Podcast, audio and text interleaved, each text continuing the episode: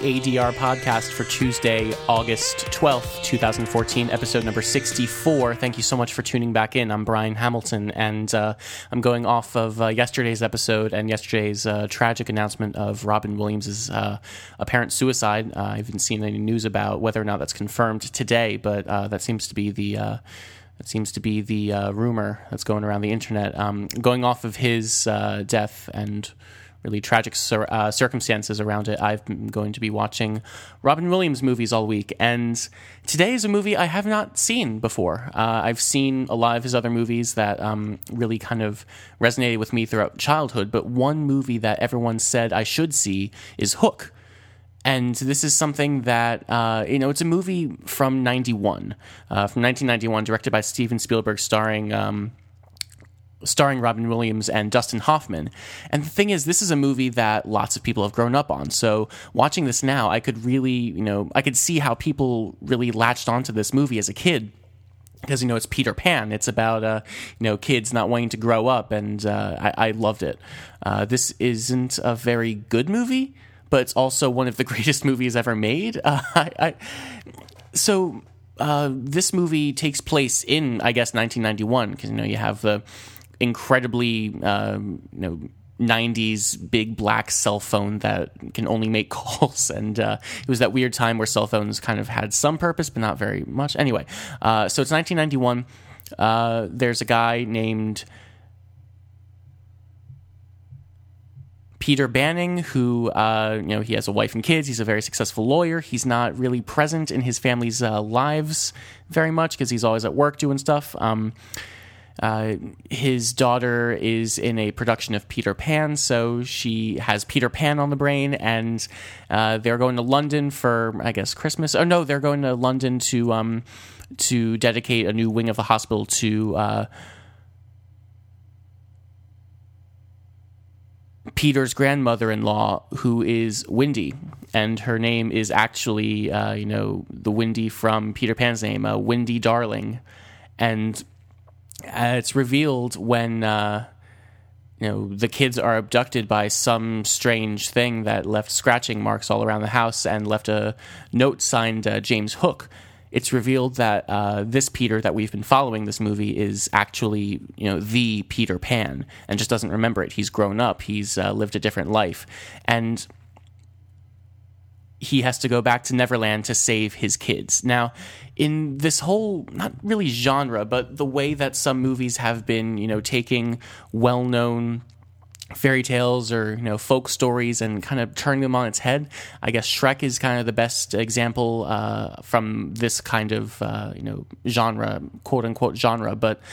In terms of you know taking this really really classic uh, story and turning it on its head, I'd say Hook is one of the best up there simply because it really focuses on the themes of the original and turns those on its head as well.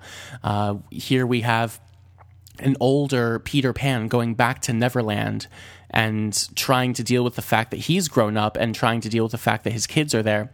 But to defeat Captain Hook, he has to rally up the Lost Boys. He has to um, get back in touch with his inner child and defeat Hook that way as a kid. There's no way that as this uh, you know stuffy lawyer adult he can uh, he can really defeat Captain Hook. So, you know, there's this ridiculous training montage where the Lost Boys say, Oh, we need to help you save your kids. And uh, uh, they go on this uh, weird training montage where they, uh, you know, make him do jumping jacks and run and do all those really silly things. In terms of this movie is so incredibly silly. There are moments where I watch it and thought, "Oh my god, I can't believe I'm watching this." I felt a little bit embarrassed watching it just because, you know, there's these big gaudy sets and incredibly theatrical silly dialogue that gets the point across really efficiently even though the movie is really really long it's uh, it's over 2 hours but they still, you know, manage to move the plot along fairly well. Um, there's so many points in this movie where it feels like the sets are, you know, this not sets but like the uh, kinds of design that you see at a really really really gaudy amusement park. I'm thinking you know universal where uh, you know they have mood lighting everywhere and these really big plastic ships and uh, buildings for things that if you look at them just the right way they look great and uh, real. But then you uh, you know keep walking and you see it's all made of plastic and like it's all animatronic. I felt like this movie had that same kind of gaudy aesthetic um, but it's perfect you know, relating it back to an amusement park, I've always associated amusement parks with, um, you know, hanging out with my family and going around and you know just having a good time. There's no reason to criticize the uh, the set design and the production design of an amusement park because you're there to have fun. Damn it! And uh, that's how I felt about this movie. It was just fun, pure you know silliness. And watching this now as a twenty year old watching this now as a 20 year old for the first time, uh, watching it with my friend who had seen it a lot when she was a little kid, you know, it was amazing, you know, seeing this movie from a different perspective in that I didn't grow up with this movie, but I could still, you know, relate to it on a very primal childhood level because, you know, Peter Pan is one of these stories that is so like ingrained in so many kids because it's all about, you know, the original is about um, the dangers of uh, you know not growing up. And it's weird you know when disney came in and did their version it you know really celebrates kids growing up. Uh, full disclosure i haven't seen uh, the disney version in a long time but from what i remember it's very uplifting about childhood. You know they really play up the fact that it's okay to want to be uh, in neverland forever. But the original um, the original J.M. Barrie story is all about no, uh, this is what happens if you do uh, stay in Neverland forever, never grow up, things get bad.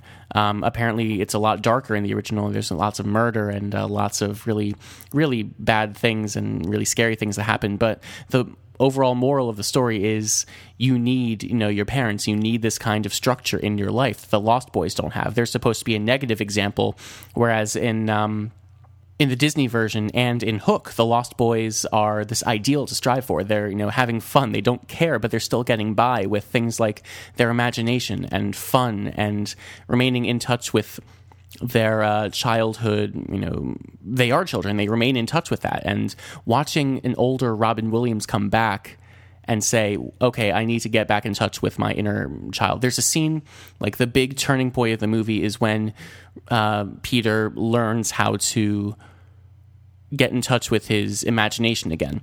Uh, all the Lost Boys are like, okay, we're gonna have a big feast, and they all sit down. You're like, yay, feast! And all the plates are taken out, and the um, the domes are lifted, and there's nothing underneath there. But all the kids are still incredibly excited because they're like, yay, food! And they start, you know, miming eating all this food. And Peter's like, oh, come on, guys, there's no food. Where's the real food? I'm starving. And as the scene goes on, he learns to get in touch with his imagination. And as soon as he does, just like that, there's a wonderful moment where the camera pans out and um, the table is covered in real food. And at this point, the movie takes a really like wonderful, wonderfully bizarre turn for the impossible, uh, the whimsical. It, it's great. you know this is i can imagine this being such a guilty pleasure movie just because you know you watch and you kind of get sucked up in the fact that this movie is celebrating childhood in a way that uh, the original story doesn't. But um, i feel like hook blends both uh, the original darker version and the lighthearted disney version in a really unique way. Um, I'm going to fire off the spoiler warning now. Thanks for tuning in, and uh, definitely watch Hook, especially this week. Uh, Robin Williams' performance in this was incredible. But from here on out, I want to talk about the ending and um, why I think the uh, ending of this movie combines both the original and the Disney-ified version of uh, of Peter Pan. So thanks for tuning in. Keep listening if you don't care about spoilers or have seen this movie. So the way that this movie romanticizes childhood, the way that you know the big training montage ends up, um, you know, informing uh, Robin Williams' character in a very bizarre way. You know, going back to you know Robin Williams and his career, the way he acted as a kid uh, reminded me a lot of that movie Jack, which I thought was interesting. Uh, it was that movie is really bizarre in that you know he's acting like a little kid the entire time because he is actually like a 10 year old trapped in a 40 year old's body or something. But he acted very similarly in this because uh, once he gets in touch with his um, his memories his childhood uh, his previous adventures in neverland he starts acting like a kid. And there's only one scene of it because uh, you know I should bring up Tinkerbell. Tinkerbell is a wonderful character in this. You know, they take the whole manic pixie dream girl to a very, very, very literal level. Uh, huge crush on her in this movie. But the thing is, she's there to kind of say, Peter, what happened? You're so different now. Like, no, I'm not. I'm a little kid again. There's only one scene where he's acting 100% like a kid.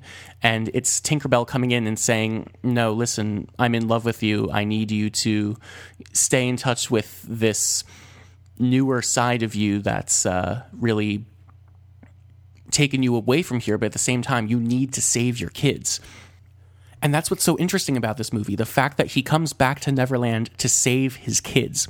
That's such a you know, oxymoron. That's such a weird clash of motivations and emotions because you're supposed to go to Neverland to never grow up but if you're there and you have kids, what are you supposed to? do? So that's what I think the last act of the movie, the third act, does so well. It balances the um, the fact that he has to, you know, remain in touch with his childhood, and yet still remain in touch with his adulthood as well.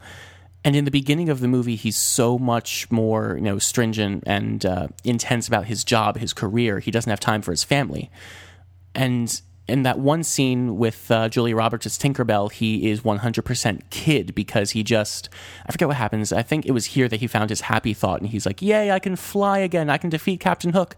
And there's another big montage of him, you know, playing with the Lost Boys and uh, you're just having a good time like you do, like a kid. So